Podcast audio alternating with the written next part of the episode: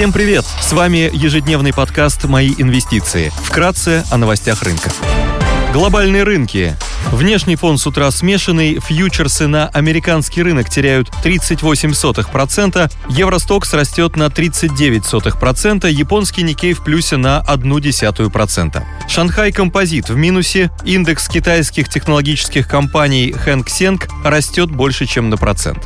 Баррель бренд стоит 120,8 доллара, золото торгуется по 1854,8 доллара за унцию, доходность по десятилетним гособлигациям США на уровне 3%. Сегодня Росстат опубликует данные по потреб инфляции в России.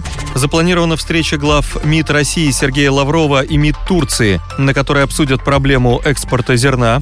В США выйдет еженедельный отчет по изменению запасов нефти по данным EIA. В еврозоне представят пересмотренные данные по ВВП. Корпоративные новости. Последний день для попадания в реестр акционеров Интер РАО.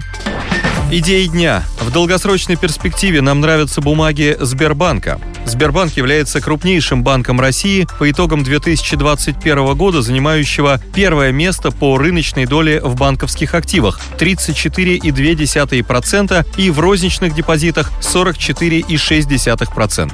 Основным долгосрочным драйвером роста является возврат к выплате дивидендов. По итогам 2021 года чистая прибыль Сбербанка достигла рекордного уровня, составив 1,2 триллиона рублей. Несмотря на это, Сбербанк принял решение не платить дивиденды по итогам 2021 года в 2022 году. Предполагается, что Сбербанк может вернуться к выплате дивидендов по итогам 2023 года с выплатами 50% от чистой прибыли по МСФО, согласно дивидендной политике.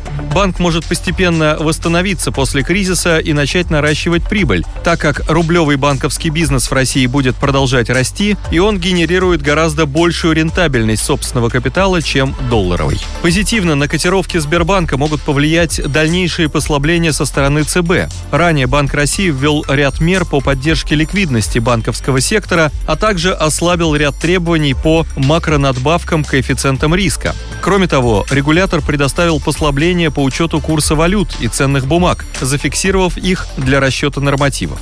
Сбербанк обладает высоким уровнем достаточности капитала. На конец 2021 года показатель платежеспособности составил 14%.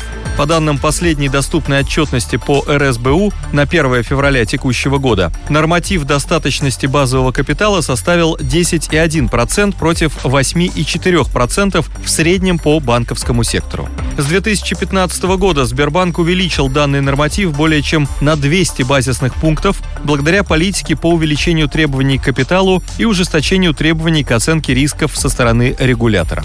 Акции компании торгуются с дисконтом по форвардному мультипликатору Price to Book, который составляет 0,4x. На американском рынке позитивно оцениваем перспективы Apple. Компания производит смартфоны, планшеты, ПК под брендами iPhone, iPad, Mac, а также продает услуги по системе подписки, которые составляют около 20% выручки. Доля Apple на рынке смартфонов превышает 20%, что делает ее компанией номер один на рынке.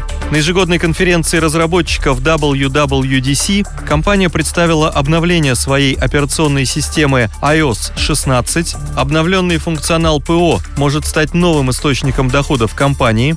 Также были представлены обновленные модели MacBook Air и Pro с новыми процессорами M2. Центральный процессор станет на 18% быстрее предыдущей модели, а графический на 25-35% быстрее. Это станет положительным катализатором на фоне сокращения объема выпускаемых ПК у конкурентов.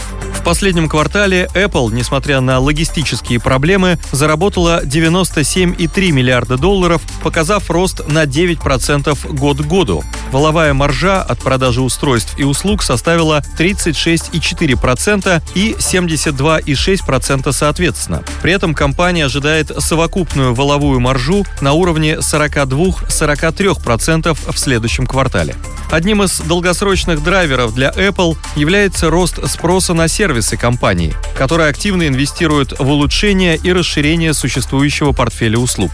Ранее руководство компании заявило, что наблюдает высокий спрос на свои сервисы в каждом регионе и ожидает, что он продолжит расти. Сейчас платными сервисами компании пользуются более 825 миллионов подписчиков. За 12 месяцев это число выросло на 165 миллионов.